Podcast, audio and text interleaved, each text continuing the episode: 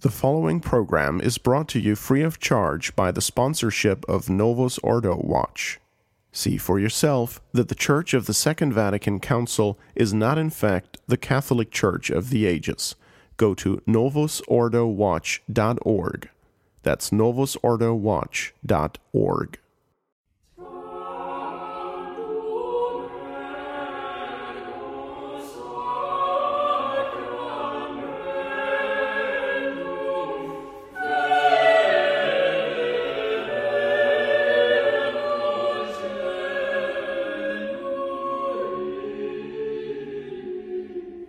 Today, we're pleased to continue our conversations with His Excellency Bishop Donald Sanborn. And today, we're going to talk about some Catholic history and talk about the Christian order. From in the modern age, or you could even say in the postmodern age, it's very difficult to imagine a world in which church and state were united in common purpose.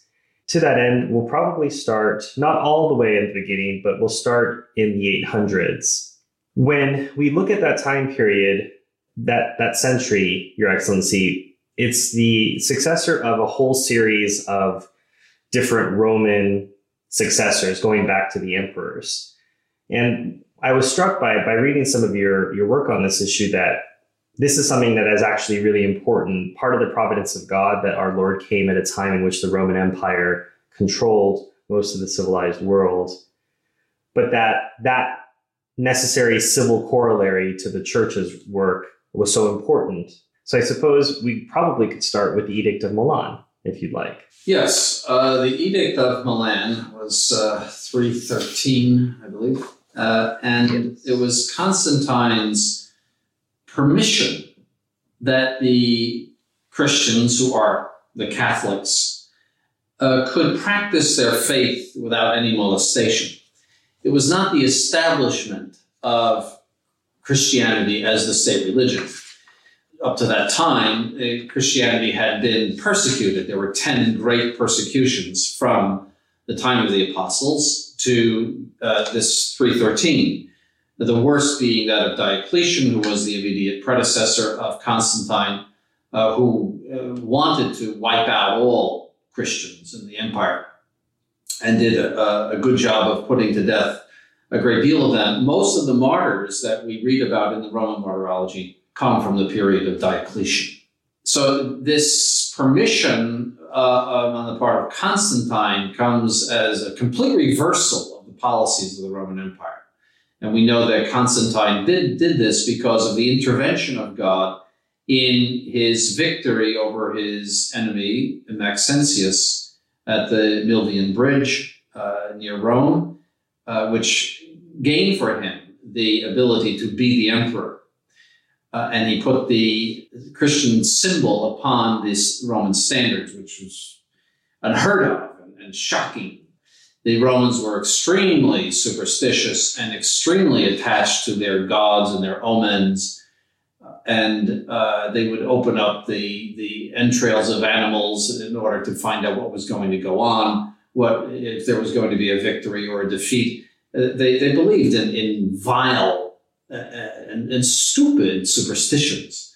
And so the, the application of this new, of the symbol of this new religion for them, and something which was not a state god, was rather shocking.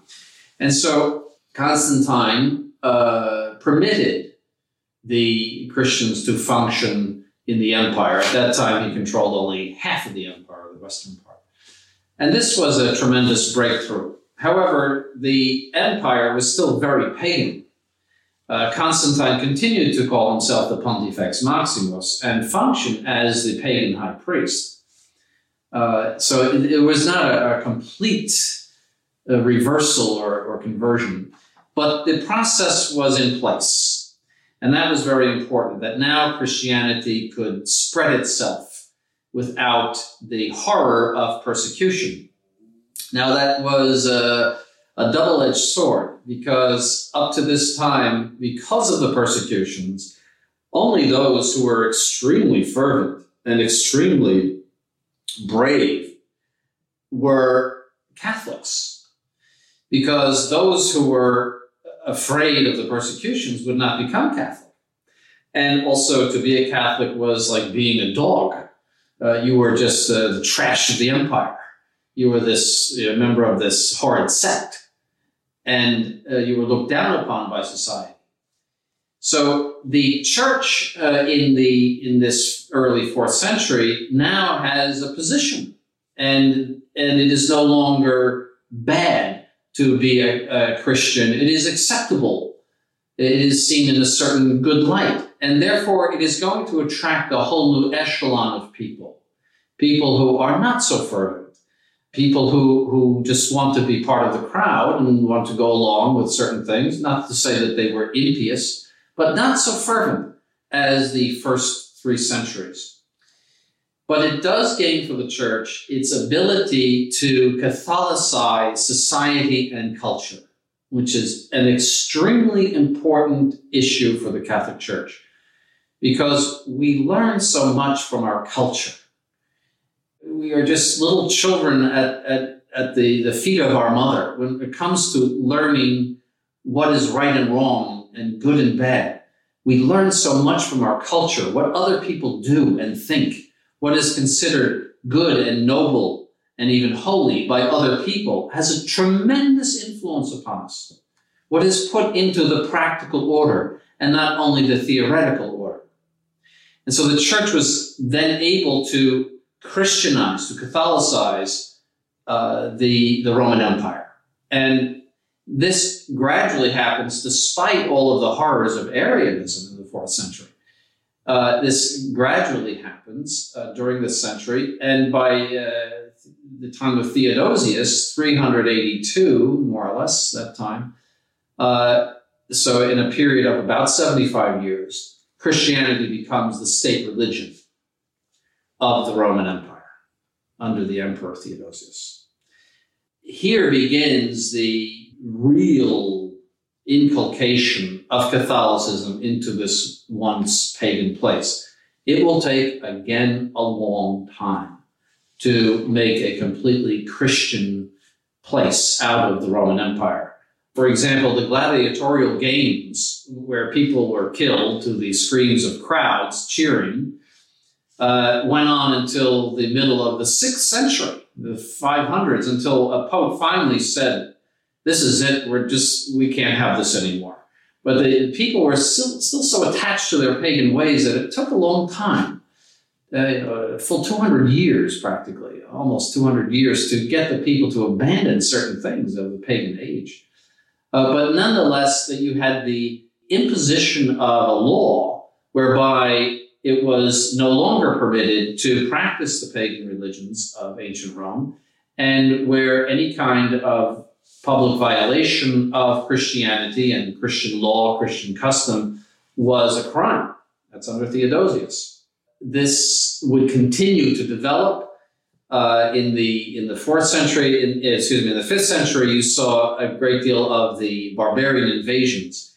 So this Christianization of the empire is is impeded a great deal by all of the political chaos and turmoil of the fifth century in Rome and the empire in general also by the fact that the invading barbarians are Arians. They, they are evangelized by Arian bishops, which was yet another immense problem for the church. After the church is finished with the, the persecuting emperors, then it has to face all of this, these heresies that come to it one after the other. Uh, heresies in the east, Eutyches and, and the Monophysites and, and the Nestorians and it, there's just a, a, a, bubbling cauldron of heresy during the fourth and the fifth centuries. Then you have the, the invading barbarians, which just makes political chaos of the West, especially. The East is holding a little bit better, but most of the heresies are in the East. The next big point in the, in the history of the Christianization of the empire is the Code of Justinian in the mid 500s, about 550. He is the emperor in the east, and he does his level best to restore all of the territory of the Roman Empire. Uh, and he, he is quite successful. Uh, he didn't. He, he, re, uh, reconquered a lot of the uh, lot of northern Africa. He reconquered Italy. Uh, he uh, put together, or he attempted to put back together the entire Roman Empire. You know, he was no saint, he wasn't perfect, but he did make a wonderful code of laws which established Catholicism as the Roman state religion. And that's a very important point because it means that uh, that society and the civil government understood that Jesus Christ is truly God and the Savior of the entire human race, and that it makes all the sense in the world, and it is even obligatory that all society, all humanity should be ordered toward Him, and that all of the laws of the, of the state should be subject to the laws of Jesus Christ and of His church. And this is what Justinian put in place, and which is what uh, the popes were trying to do the same thing in the West, that is, establish a Christian state. And the popes were constantly looking to reestablish the emperor in the West.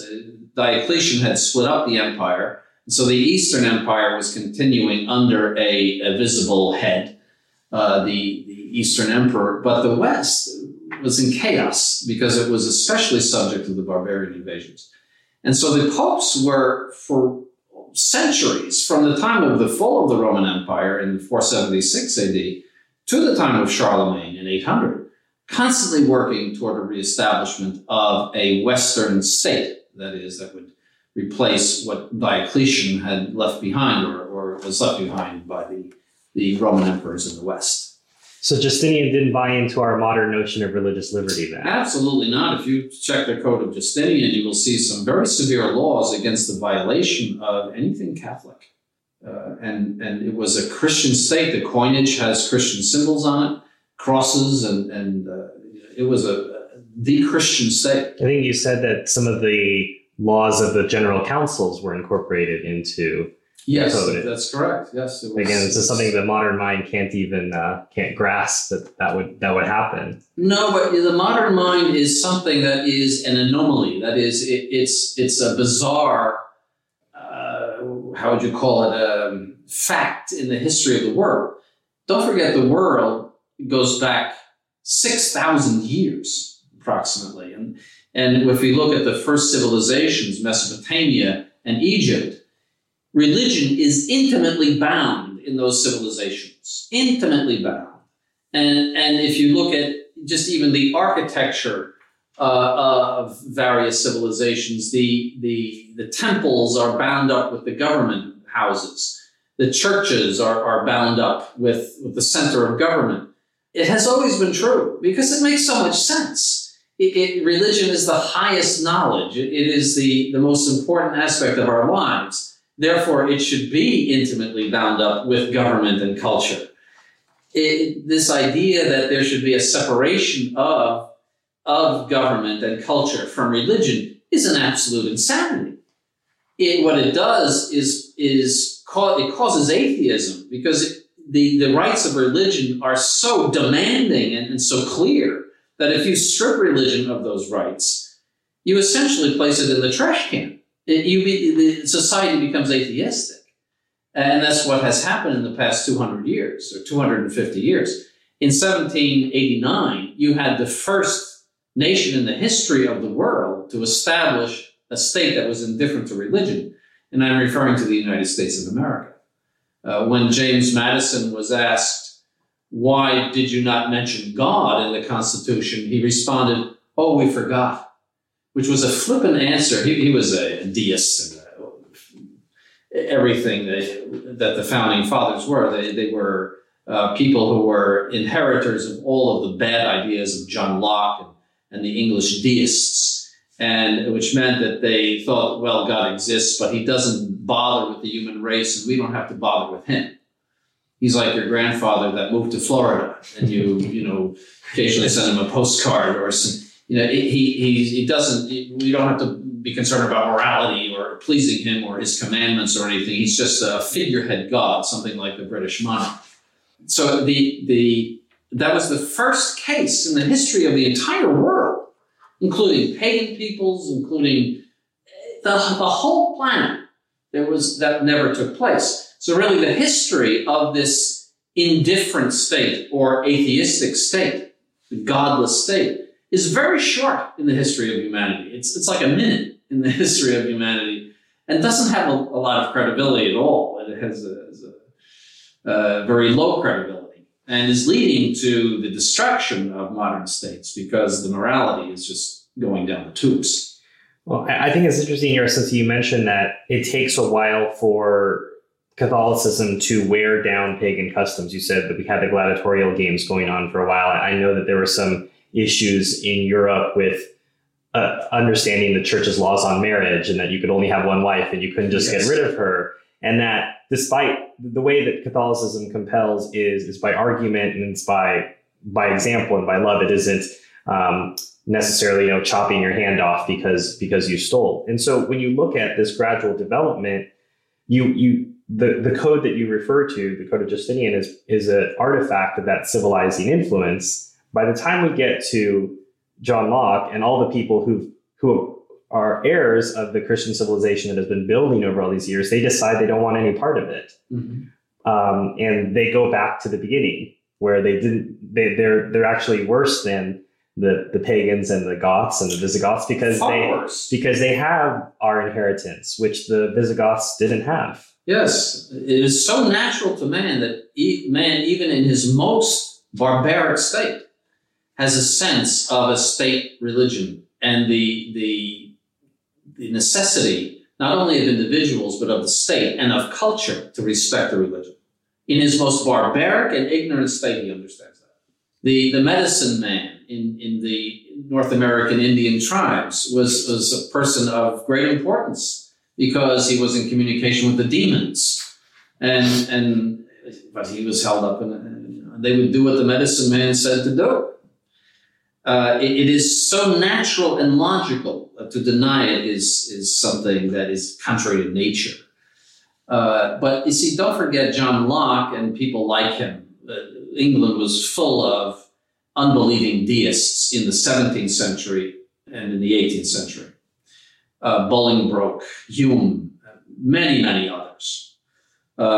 Were they were really the products of Protestantism the reason, one of the reasons that they became deists, besides their own pride, was the fact that Protestantism became incredible because believing in free examination of the scriptures, you were not able to arrive at a unity of faith and truth. So everyone had his own little religion. For as many Protestants there uh, there were that that's how many religions you had, and there was Protestantism was breaking up constantly, and everyone was contradicting each other in faith and truth, what was proposed or, or supposed to be the truth. And so the intellectual classes looking at all of this nonsense going on in Protestantism said, well, this is ridiculous. This can't be Christianity. And so Christianity became for those, those Protestants something incredible and so they looked to philosophy. They, they looked to some other solution for their religion, and they became deists. Uh, so really, the, this deism is the product of Protestantism. It's impossible to establish a, a state religion if you have 300 religions in your in your realm, because which one do you choose? Obviously, and and uh, so the Protestantism ruined the, this possibility of, of the, the states uh, professing of a, a, single faith and a single religion. Well, plus being a deist is great. You don't have any responsibilities, and there's there's no fasting. Yes, no, you can eat what you want. Yes, bacon can. on Fridays. That's that's uh, that's Francis Bacon. uh, the, uh, you can uh, yes, as I said, the most is sending a postcard to your grandfather in Florida they had certain rights. Uh, it, it pretty much it's the same as Freemasonry, a generic God that doesn't bother with human beings. Well, and when you're talking about this time period, Your Excellency, this is almost a thousand years removed from, we could say, uh, an apotheosis, a, a, a crowning moment in in Christendom when we have the Pope crowning an emperor. And when we left when we left off from that, you were talking about the creation of a of west of a Western uh, corollary to the Eastern Empire. Yes. So how do we get to um, Christmas Day 800? Well, the popes, as I said, were laboring in the West to reestablish the emperor in the West. And they were uh, looking to the east to do this. Uh, the popes were constantly badgering the Eastern emperor to do something about the West because it was in political chaos. Uh, the Lombards were making horrible inroads in Italy. Uh, the, the, the whole West was, just a political mess. And uh, little tiny kingdoms, weak kings, and, and just a political mess during that time. And the Eastern emperors were uh, not responsive at all uh, to the, the needs of the West. And so the popes, uh, they, the, because the Lombards were, were making such a problem in Italy, they looked to the Franks, the Frankish uh, tribes in what is now France, to do something about the Lombards in Italy because it was just uh, an absolute disaster. Pope Gregory the Great, died in uh, the early 600s, uh, he thought that it was the end of the world, that the Lombard situation was so bad that he thought this was the beginning of the end of the world. And so they looked to the Frankish kings, uh, predecessors of Charlemagne, who put Italy in order. They came down and, and defeated the Lombards and, and, put them in order. And, and so the Pope naturally turned to the potentates that were emerging in the West. And uh, the Pope, who uh, finally, uh, uh St. Uh, Leo II, I think it was, uh, decided, and it was a big decision, to crown Pope Leo III, to crown the Frankish king, then Charlemagne, emperor in the West. Now, this was a slap in the face to Byzantium. A slap in the face to Byzantium, and probably caused, or was one of the causes, principal causes, I think, of the Schism of Photius, which took place in the 800s, later on in the 800s. Uh, Constantinople was just furious that the Pope would, would propose to do such a thing. But the Pope was the de facto uh, leader in the West. He never claimed to be emperor, but everyone looked to him as the authority in, in the West. And uh, he decided that this is the best thing for the political situation in the West, and he was going to do it. So uh, he did that thing, and Charlemagne established a, a Christian empire in the West. Unfortunately, it was short lived but uh, he did enact uh, wonderful laws. He was no saint, saw a number of women and so forth, but uh, he did enact wonderful laws in the in the in his empire uh, and uh, established a Catholic culture. Uh, the the really established the the, the means to develop a Catholic culture which flourished all for four or five hundred years in Western Europe, and, uh, which was the High Middle Ages. I mean, that came out of this whole period of Charlemagne. Uh, and again, it was the establishment of the Catholic faith. So in that period, you, you from Charlemagne up to uh, up to the schism of the Greeks uh, in 1054, I think it is, you had a complete Catholicization, apart from those areas under the Muslim control, Spain, of what was once the Roman Empire. Northern Italy was also Muslim at that time. Uh, Northern uh, Africa, I'm sorry. Northern Africa was Muslim at that time. But you, you had a, uh, at least an attempt at a reproduction of the Roman Empire, and it was entirely Catholic. And this was the, the goal of the, the Pope was to, to see this happen. And, and there was a hope that the Muslims could be driven back by such a strong empire. Uh, and that was, uh, of course, their goal too. And we know that that happened in the 1400s in Spain. And gradually before that, too, uh, Isabella drove out the last remnant of the Muslims in Granada. But the, the Spanish were gradually taking back Spain during the Middle Ages. Well, an empire and emperor is such a grand term. Um, your Excellency, when we think about, you know, we were used to kings in the medieval ages. When we think about an emperor, I mean, even kings looked up to the emperor potentially. Yes. He was the, the king of kings and, and he would be crowned by the Pope. And so uh, when we look at that, um, I think there, there's even, is there not even a prayer in the missal for the yes, emperor? for the emperor. The, that dates from Charlemagne. He was the Holy Roman Emperor, uh, and that is the, the Christian Roman Emperor. That was the idea.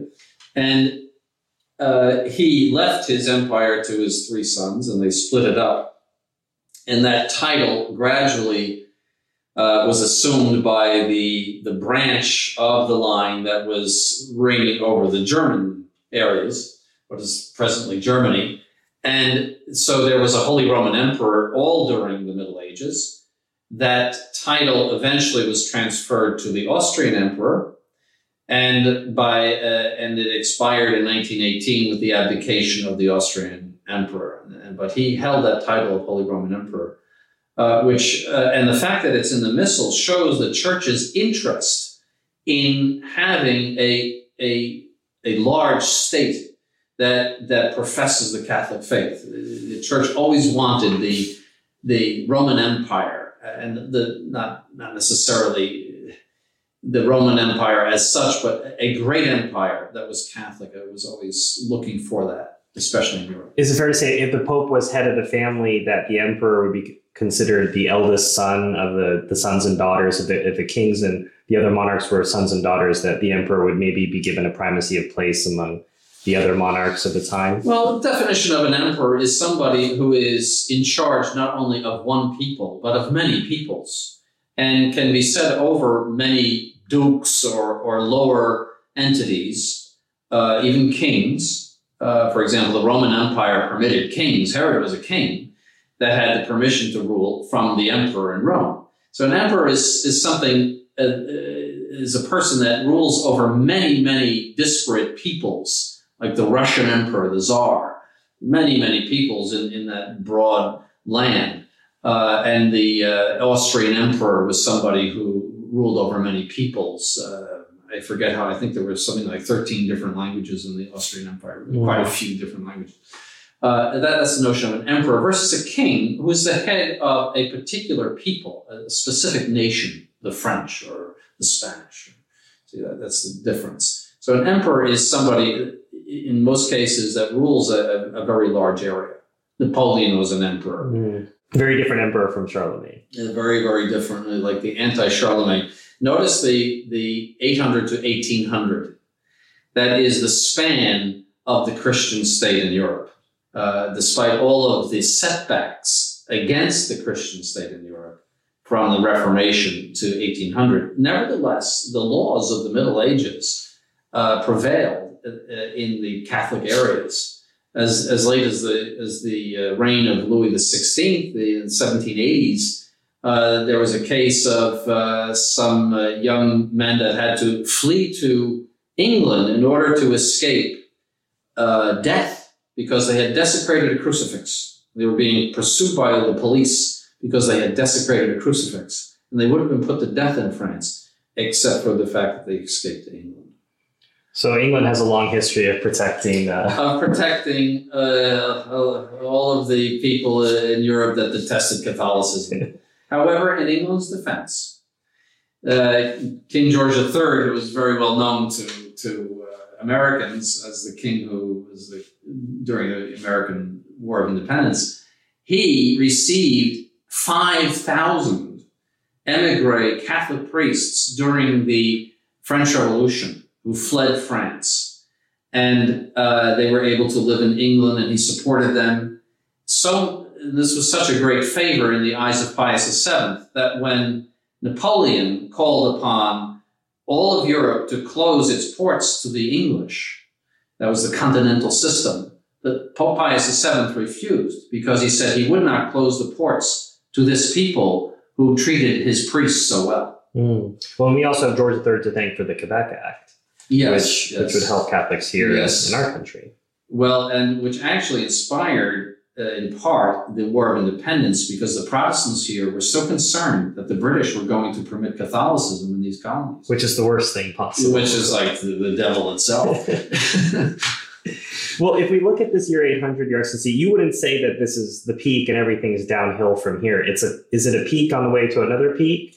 Yes, it is the the final triumph over all of the problems of Western Europe, over the barbarians, over the, the latent paganism. It, it is the crystallization of the, of the Christian state in the West, something that had already taken place in the East in, in 550. Uh, now is, is taking place in the West. And as I said, it's going to create a, an organized place in which the Catholic culture can grow. And this period from 800 to 1200 is, is a period of, of wonderful Catholic culture in law and in literature, uh, the Gregorian chant, the, the, everything we know from the Middle Ages uh, is created in this time and it flourishes. It's like a flower blooms. It blooms in the 13th century with all of the, the St. Thomas Aquinas, the great cathedrals, everything we know about the Middle Ages. It, it's, it's like a, a slowly growing plant during this 400 year period and, and blooms at that time. And there's so much we can talk about here, Your Excellency. But one of the things I was struck about in, in some of your writings about this was the you wrote as much as liberty is the moving force of the modern world, obedience was for the medieval man. And this idea, obviously, of order, uh, something that we don't have any concept of. And I would say liberty in the modern world, libertinism in the in the postmodern world, mm-hmm. right? Yes. So um, when we think about this obedience, I think it's fascinating to see how everything is ordered correctly. Um, and there's so many different things we can talk about during this time period, but I suppose why we could start there. Um, how obedience was ordered in this. Yes, because the, the the source of all authority is God's authority. There is no uh, reason why one man should prevail over another man without the authority of God. The, it is God who has authority over each human being. And therefore, if somebody does not bear the authority of God, he has no right to tell you what to do or to put you in jail or to put a gun to your back or anything like that. He has no right to do that.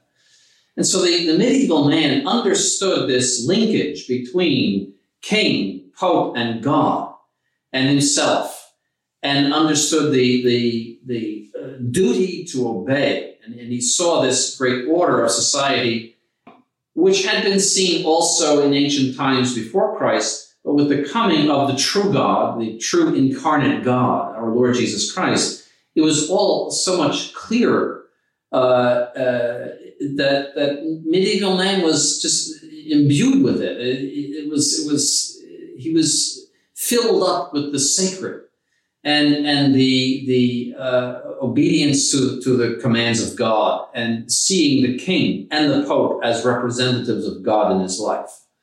So much so that if the pope uh, dissolved the the uh, the oaths of of the um, dukes and the various lower nobility to the king, that was the end of the king, because the pope wielded the power of God that's how how how structured society was and, and how uh, observant it was of the presence of God even in the secular institution of the government. This is back before popes had to worry about getting slapped. If, yes, if yes. Well, that, that that is an incident, uh, another stop on the train toward.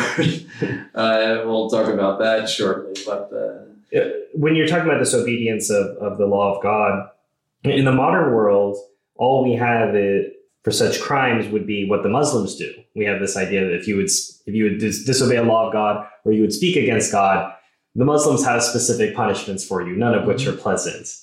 But we actually had a time uh, in, in, in Christian history where this was also part of, of our conception. We, we would consider it criminal to speak against God. We would consider it, which again is extremely foreign to the mind of an American, you know, where everything is permitted. Yes. But can you speak a little bit about that? Again, this is something that we're not used to at all. This idea that uh, it's criminal to to speak against God. Yes. Uh, the again, it makes all of the sense in the world that if God has come into the world by His only begotten Son, Lord Jesus Christ, and has saved the world from its sins it is perfectly logical and makes all the sense in the world that society and individuals both should be ordered to him, to our Lord Jesus Christ, totally. That he is the boss and, and, and his representative upon earth is the, the, the Pope and the, the priests, bishops, are uh, to be obeyed. Uh, that the church is his agency upon earth, the extension both of his incarnation and his redemptive act, the holy sacrifice of the Mass, perpetuated through time. That this sacralizes all of the life of man and also not only the individual life and his home life, but also his government life. Uh, and therefore, the, the, the supreme law of the land should be the commandments of God and the, and the commandments of the church. The culture of the land should proceed directly from the faith.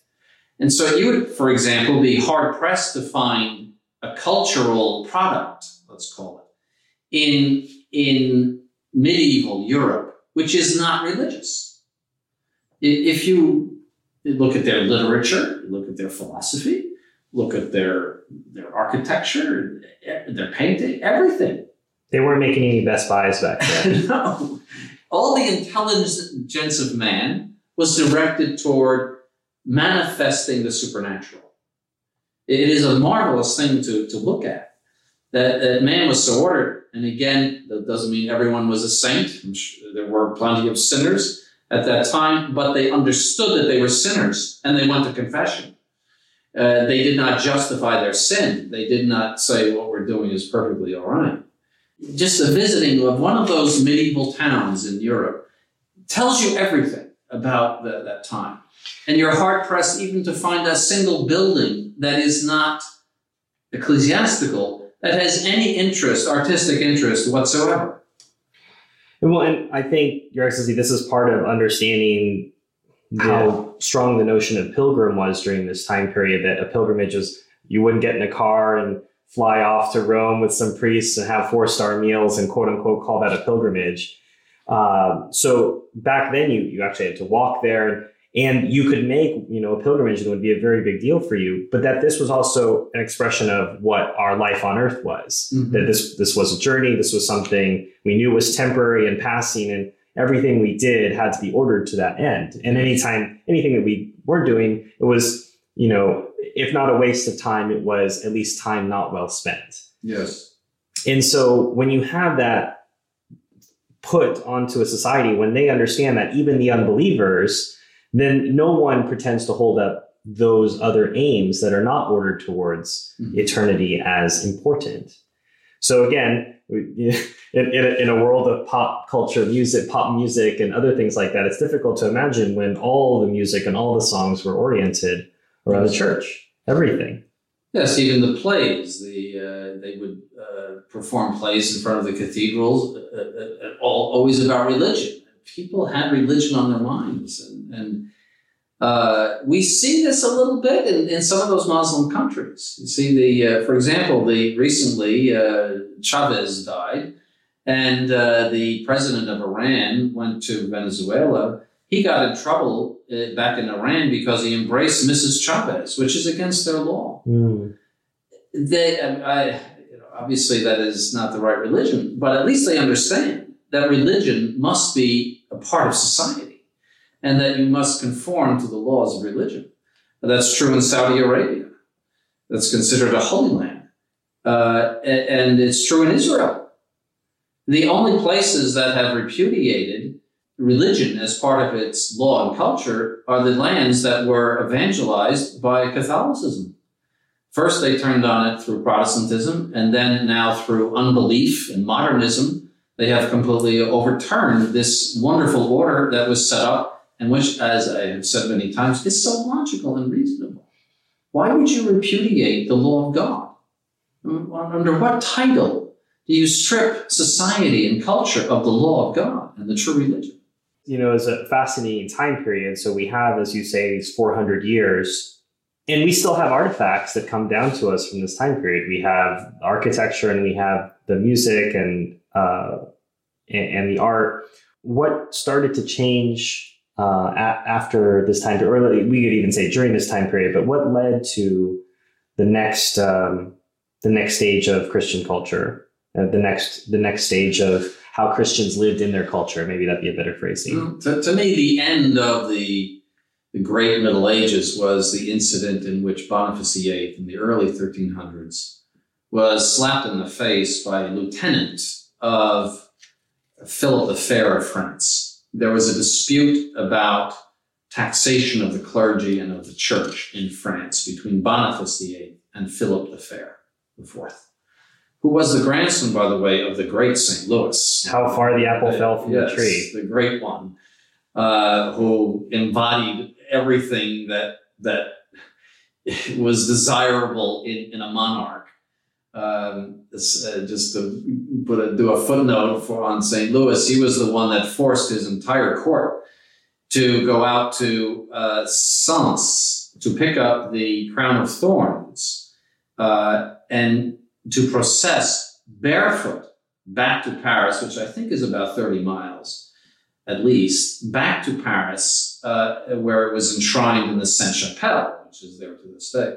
And so the king carried barefoot with his whole barefoot court uh, this great relic uh, back to Paris. Uh, he uh, also was the one that uh, proposed the cutting out of the tongues of those who blasphemed. Uh, he did not go through with it because the Pope told him that was a little bit too severe. but you see at least his consciousness of the necessity of, of putting into force the law of God and a public recognition of religion and the Catholic religion. Well, he also banned usury, which used to be a religious issue as well. Yes, yes. And uh, before it became a religion, he also banned bars in France and all Hmm. gambling. well, that would be a very different France, wouldn't it, from, Yes. from our, our modern Yes, France? very, very different. So, of course, we have an amazing saint, an amazing model for kings and for for, for the French, and Uh, unfortunately, we're left with what we have, yes. Philip. well, St. Louis also took government very seriously. He himself would dispense justice in the law courts. Uh, he, he wasn't, uh, the monarchy for him was not running after women and hunting and having parties that cost uh, millions of dollars. Uh, he would uh, go himself at times uh, attend the law courts. He would also visit hospitals and visit the sick and visit orphans and widows. He spent his life in charity. I mean, it was a big job to be king. And it wasn't just the pursuit of pleasure as later kings would do. So, uh, you know, he, the- he wore the, the hair shirt, and you can see in the, in the treasury of Notre Dame what he wore as his, as his penitential outfit. Uh, so, I mean, ju- just to continue that footnote of St. Louis, which gives you a, uh, a picture of Christian uh, a Christian society that the king is is not some pleasure seeker, a, real a person with a real job. Uh, so then something happened. Now, the, the 13th century is is sort of a mix of this flowering of Christianity, but also the beginnings of the darkness. Because one of the reasons for the beginnings of the darkness was prosperity. The the 13th century was very prosperous for Europe. Uh, and the reason being that the Crusades opened up a lot of trade and a lot of contact with the East. It was, uh, and also just the increase of population. Uh, Europe itself was involved in a lot of commerce, uh, and nothing wrong with commerce and money in itself. But as a general rule, when when money goes up, faith goes down. It's a general rule. And the so the the uh, people become just distracted by material things and therefore uh, believe less or see less perhaps their the supernatural goals. They don't disbelieve them they don't reject them but they see them less they see them more obscurely.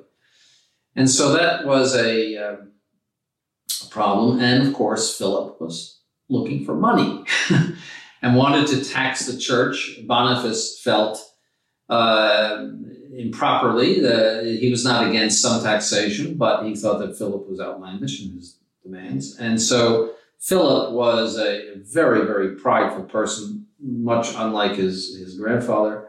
Uh, he actually called together a, a, synod of bishops in Paris where they declared themselves independent of the Pope. Uh, he did a Henry VIII essentially back in the 1300s. Uh, and uh, forced uh, by pressure the, these bishops to capitulate. Very few did not capitulate. uh, and in the course of events, uh, sent a, a troops into into Italy, where they met the Pope and wanted to put the pressure on him to capitulate. He wouldn't. He was slapped in the face and imprisoned and died in this imprisonment in, in Italy. That slapping of the face of the Pope uh, is, uh, to me, the, the beginning of the end of the Middle Ages and the, the, great flourishing of Christianity. And it is the, the beginning of the slide down uh, the other side of the mountain. The, we see the monarchs now in the 1300s and 1400s uh, turn toward political interests uh, without this attention to the this sacred character of society that was given to it by Catholicism. They, they want money, they want power. And while they still recognize all the laws that were put in place in the Middle Ages, there's no great change, there's no, uh, their actions do not follow what the theory is. And you see this. Uh, also, the third, the 14th century and the 15th century uh, sees a great increase of wealth in Europe and trade in Europe. This is the time when Europe really gets rich. And you, you see this, um, this turn toward material things in the art and architecture. It's more sensual uh, in this period. Uh, and uh, you see the, the gradual turning away from the high intellectual plane of the what we call the High Middle Ages into this sensuality. Uh, a, a, more interest in, in, in what the senses see and feel than you ever saw up to that time. And so it's a decline. Uh, it is also in Italy at the time of humanism, Petrarch, and uh, the beginning of looking at man as man uh, and not in his relation to God. Uh, for example, the only time in medieval art that you would see human beings without clothes on was in portraying Adam and Eve. Whereas in the, as you get into the Renaissance, I mean, everyone's in his underwear or less. You know, it, they must have all been from Florida. It's, and, and that's an, yeah, that's a significant thing because clothing is a punishment for original sin the, the, the feeling of nakedness is one of the effects of original sin. So clothing is a, is a sign of original sin. Whereas nakedness is the pre sinful state of man. That is, man without a relationship with God, just man as man. The noble savage? Yes, the noble savage. The, uh, we don't have to consider original sin in the definition of man, so to speak. That means you're taking man as a purely natural thing and not as something that has a, an intrinsic uh, relationship to God as creator and redeemer. You see, the Middle Ages was very conscious of the redemption of man, and that's why man was always portrayed with his clothes on, because he came into this world in the state of original sin. Uh, the Renaissance is gradually, and we're not in the Renaissance yet and what we're talking about, but we see the, the slide toward sensualism and the slide toward humanism in this 200 year period from 1300 to 1500. Things never happen suddenly. Uh, things always happen very gradually. It takes a long time for ideas to mature. Uh, nothing happens overnight. Uh, and, you know, in those rare cases in history where you have sudden changes like the Russian Revolution, the French Revolution, those things were brewing for many, many years. And, and sure, you might have a flare up a sudden flare up because of some incident. But all of those things were brewing. And it's important to see that in history and also for the understanding of our own period. What is brewing in our own period that will one day have a political or religious effect? But I think it's interesting you talk about engaging the intellect more in art. Um, see one of my one of my favorite icons that, that's been that's been written is uh, one in which the three angels who are visiting Abraham are, are all looking at each other. And of course, there's this, this, typology of the Trinity. And you're very engaged. You're looking at that icon. You're thinking through the implications. You're, you're sort of lost in the difficulty of trying to understand the Trinity. That's where your mind goes. You're, you're pulled into that. and it's a very different engagement. Modern art, you look at it and you think, what am I supposed? What is this supposed to mean? Uh, it's a complete reversal. Um, and and when you when you're talking about that art, I just think about my experience of engaging it, and it's a completely different experience from from I would say trying to encounter modern art, which is actually much more difficult. Yes, you see the medieval art and the Byzantine art, uh, the icon, the typical icon. Uh, Our Lady of Perpetual Help, the famous icon, is an example of it. That is two dimensional. That means, and it's bizarre to us because we're so used to sensual art. It's bizarre to us. Why is it in two dimensions? And it's not because they were unable to draw three. The Roman art, the pagan Roman art, was very sensual and very three dimensional. If you look at Pompeii, uh, that you can practically speak to the figures; they're so real. Uh, but that in the Christian era, that that the idea was intellectual. So you look at Our Lady of Perpetual Help, for example, and what comes directly off the, the picture is the sacredness of the Mother of God. The whole picture is so sacred and it conveys so much idea uh, uh, of divinity uh, of the Christ child that she's holding. And the, there are so many symbols that convey ideas. They don't convey as much to the senses as perhaps a Renaissance painting, but it conveys ideas to the intellect.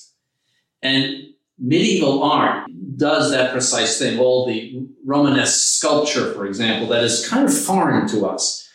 We're saying it's foreign because we don't understand what it's trying to do. It's trying to strike our intellects. It's not trying to strike our eyes. And so the ideas are put into stone. Um, heads, for example, that are a little bit bigger than the bodies, and uh, because it's talking to your mind. The, the medieval period is a time of the mind. The great geometric uh, architecture of the, of the Gothic and the Romanesque, too. Geometry speaks to the mind. The reason why uh, the beautiful rose window of Notre Dame is so beautiful is because it's speaking to your mind. It's balance, it's order. It is taking stone, which is uh, very heavy, and making it into lace.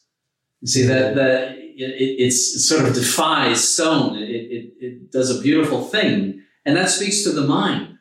That stone could be so obedient to the sculptor. So that when you walk into a Gothic cathedral, you are immediately uplifted. It speaks God right away.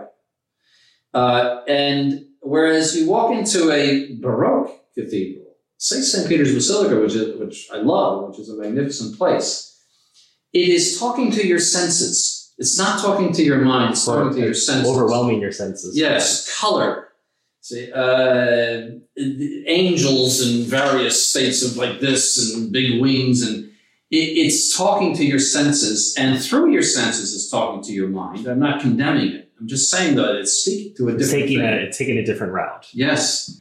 Uh, so the Middle Ages is very much characterized by an intellectuality, if we can use that word. And, and the, the, the art that you're talking about, the iconic art, is that. And many times we don't like it because it is not sensual. Well, it's not. It doesn't provide immediate gratification, Right. And that's all we care You about. You have to look at it. But all of those great mosaics of the East and, and like in Sicily and all the big mosaics of Christ, the Pantocrator, they speak directly to your mind. They, there is no question about what you're looking at. And our, Your Excellency, with that Our Lady of Perpetual Help icon that you're referring to, is that the one where our Lord has his sandal kind of slipping off? yes, And I think what I love about that is not only is it appealing to your mind, but it's catechetical, yes. right? So there, there's a reason behind that. Okay, I, I, I get what's going on there. yes. And you're And- talking. I'm sorry. And you have the Mother of God, uh, Mater Theou, and and uh, Jesus Christos. I mean, it, it, everything is is catechetical and doctrine, and see, it's not just uh, the Renaissance uh, nice Italian girl next door, you know, holding her baby, and you put a halo over it. Raphael used to use his own mistresses as models for the Madonna. You know, pretty Italian girls, and the halo goes on, and then uh, that's the Madonna, and and it speaks nothing to your mind. You just say, "Well, that's a pretty Italian girl." Well, I, I suppose too, if you look at the way I, Our Lady is the nationality of whoever is painting. You know, Yes. whenever you're in Italy, you find Our Lady is Italian Yes. everywhere you look. Uh, but if you look at the icons, there's not a specific race or That's correct. nationality behind it. So correct. it's a woman. and, and there's that's another way to look at it. There's an enculturation aspect. But uh, as you're talking, I'm thinking about some of the art that I have in my house that is is part of what you're talking about. I have the uh, the crucifixion by Roger van der Leyden, uh, van der Weyden, who is it's in the Prado, and it's it's a it's a beautiful scene. But what you're drawn to is these striking colors, Yes. right? Because you're looking and you say. Part of it is there are these striking colors in the midst of such a desolate scene. But the other part is you're thinking, well, this is before they had digital Yes. look at all these beautiful colors they were able to bring out which is of course not what i want to be focusing on when you're looking at this the scene of the crucifixion Yes. and it speaks to your point about what where art has taken us and and the the, the slip we we, It we moved is the down other side of the mountain. We're coming down the mountain at, by 1300. And uh, music, for example, in the Middle Ages, you had pure melody. That's the Gregorian chant. The reason why Gregorian chant is so naturally suited to the sacred is because it has no dance beat in it. No dum, dum, dum. It is pure melody, and it is speaking, therefore, to your intellect only, in the sense that its melody speaks to the intellect harmony. It has some harmony in it. It has balance and order, musical, and that speaks to your ears. You like it. It speaks to your senses, but primarily it speaks to your intellect. Whereas the in the this uh, late Middle Ages, where we get more harmony, we get the descants, uh, the Josquin des Prez and various others who are introducing descants into the chant, lower, you know, two parts and, and eventually three parts and four parts. Uh, and that's not bad. There's, not, there's nothing wrong with that. It's just that man is more interested in the sensual now than he was in the Middle Ages, and, and that those are signs of that. The the the art. One of my favorite painters, probably my favorite painter, is Fra Angelico, but he's and he paints beautifully sacred things. But he is in that period where we're passing more into the, the sensual. yeah he has that heritage of of christianity and Yes. christian art but he can't help what you were talking about earlier the culture of the time Yes. is pressing in on him and Yes. he he feels it and as any catholic does feels it necessary to respond to that culture in a meaningful way Yes. and we and you see that perspective start to lengthen out Yes. Yes. uh, and some of what you're talking about So it, it's a slide, but it's things are still in good condition culturally and, and governmentally in this period of 1300 to 1500. Uh, Let's say 1517. Okay. Well I, I i I- i'll book us into the 13th century i'll bookend us into the 13th century excellency and i, I want to talk i want to leave with two footnotes or two appendices you could say. The first one i obviously want to talk about is st thomas uh, especially the seminary especially regarding you. Perhaps would, could we say that that st thomas is, is one of the greatest gifts of this time period to us? Uh, uh, as catholics Uh, of, of the history of man. He's one of, I mean, he is a, a tower in the history of man. Uh, he, and the reason that he is, is he had the natural ability, an incredible natural intelligence. Uh, he was able to read one of the fathers and memorize it as he read it. He did not have them. He quoted from memory what he read. That's how vivid his memory was. And uh, so, an, an incredibly intelligent man, far more intelligent than anybody that has ever lived. You know, I mean, just uh, when you read some of the things that he did, uh, and he he combined that with sanctity. So sanctity gives you this vision of God, the gift of wisdom and, and gift of understanding. Uh, so he was looking at the things of God. He himself said that that where he learned the most from from from going to the chapel. I mean, contemplating God. He learned that's where he learned the most. As people would say to him, "How did you learn this?" And, uh, and you can see it in his works. It comes off the page when you when you read it. His treatise on the Trinity, for example, and his his masterpiece of the treatise on the Blessed Sacrament. Uh, his poetry on the Blessed Sacrament. You, you see, this is this is coming from a vision of divine things uh, from his own contemplation.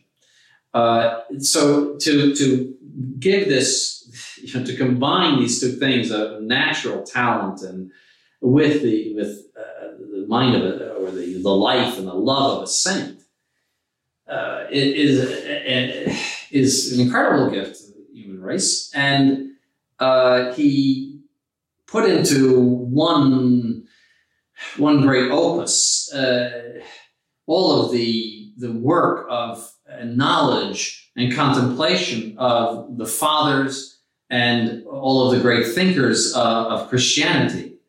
Uh, he, he systematized in the church's theology and philosophy.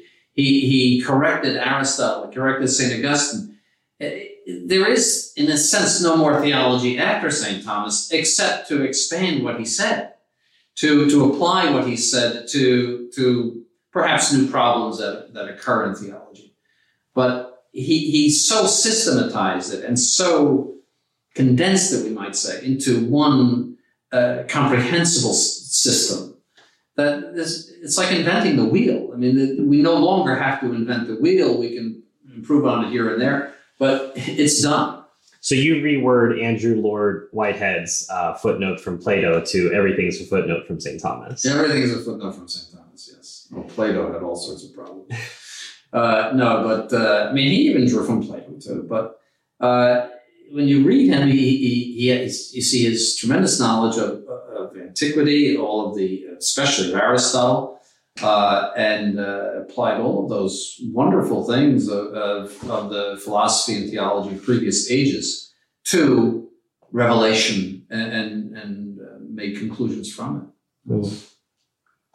The other question, we're in the midst of the Novus Ordo Church is having a, a papal conclave now. So there's a lot of discussion in the media about you know what the role of the papacy is and should there be devolved powers and of course the, the media doesn't understand how catholicism works so they would talk about it in that way something that came up at table that we had a chance to talk about um, is the idea of absolute monarchy or constitutional monarchy as, as what the the papacy is and as we're moving into the next period of history i think it makes sure as we look at this time period that we understand what the papacy is and which you would say is an absolute monarchy. And yes. could you expand upon that a bit and and uh, and talk about that for our viewers?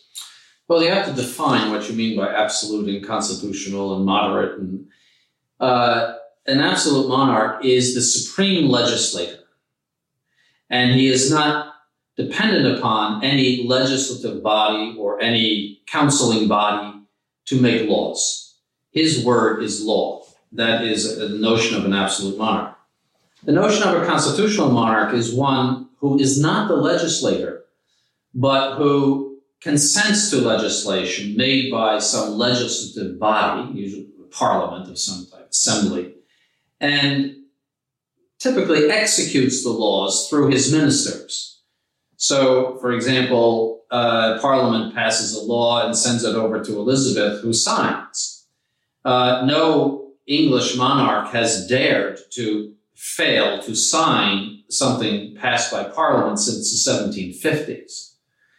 Uh, technically, if he doesn't sign it, it's not law.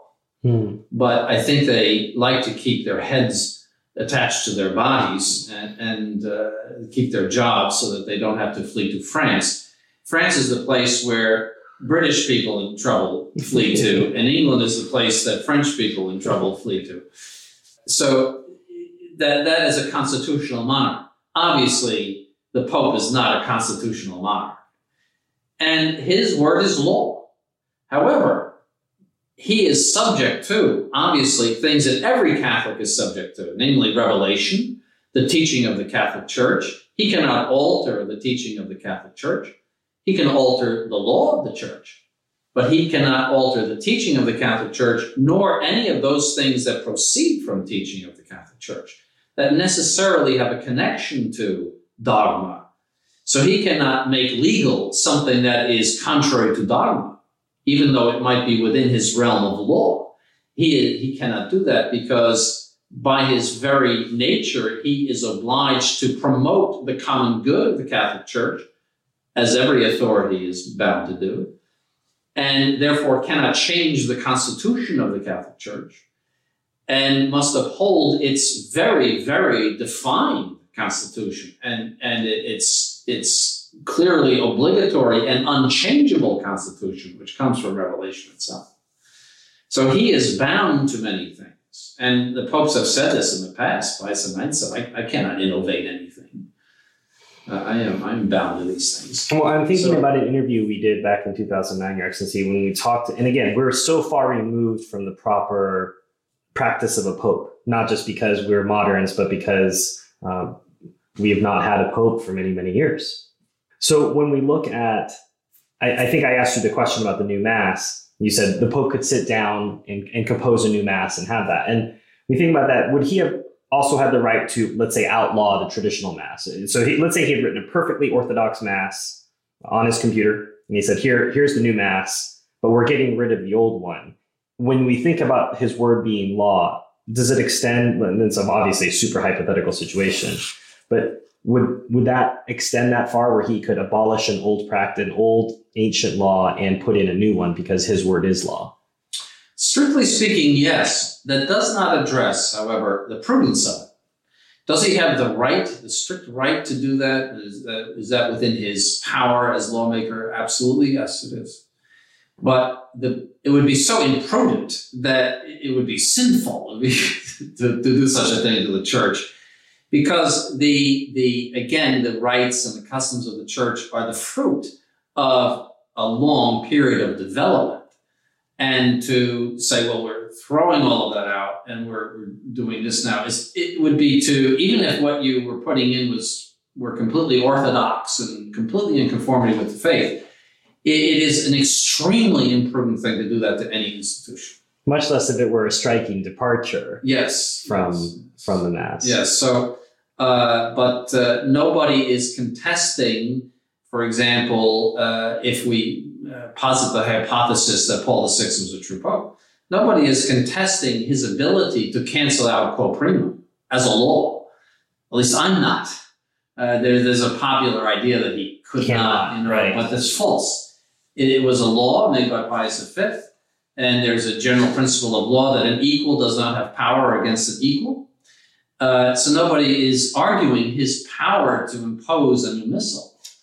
What we're arguing is that this missal does not reflect the Catholic faith, and in fact reflects error and, and teaches error uh, and and even heresy uh, by its uh, it, its what it does and what it doesn't do you know, you can read Father Cekada's book to you know, hear about all that. But the argument against the new mass is not a legal one; it is a doctrinal one, and he is bound to doctrine.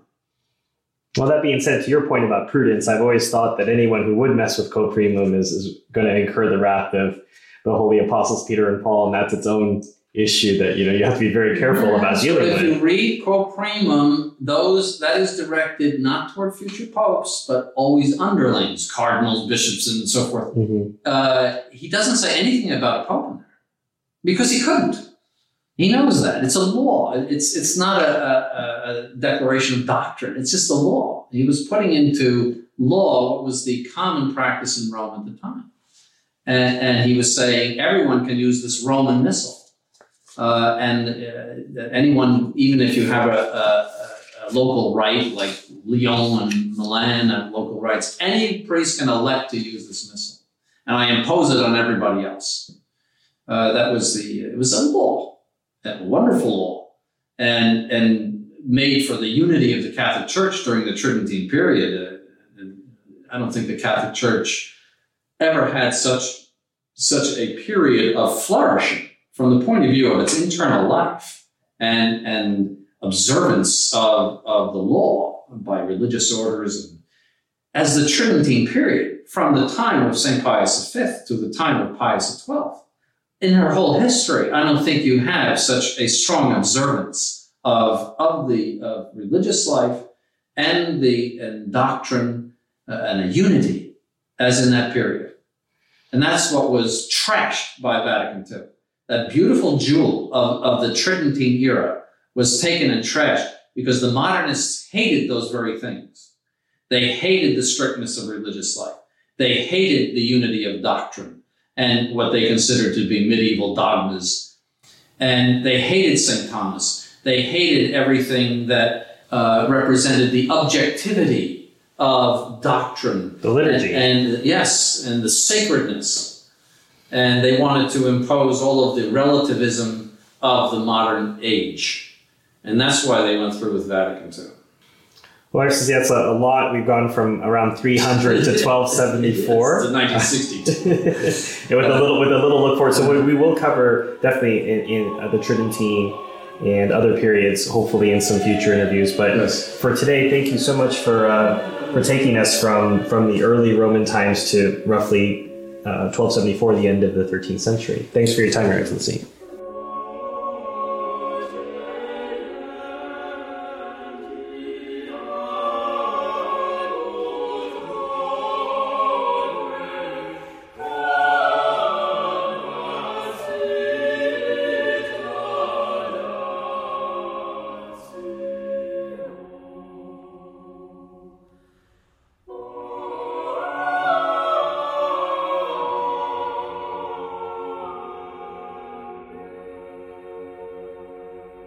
This program was brought to you free of charge by the sponsorship of Novus Ordo Watch. See for yourself that the Church of the Second Vatican Council is not, in fact, the Catholic Church of the ages. Go to novusordowatch.org. That's novusordowatch.org.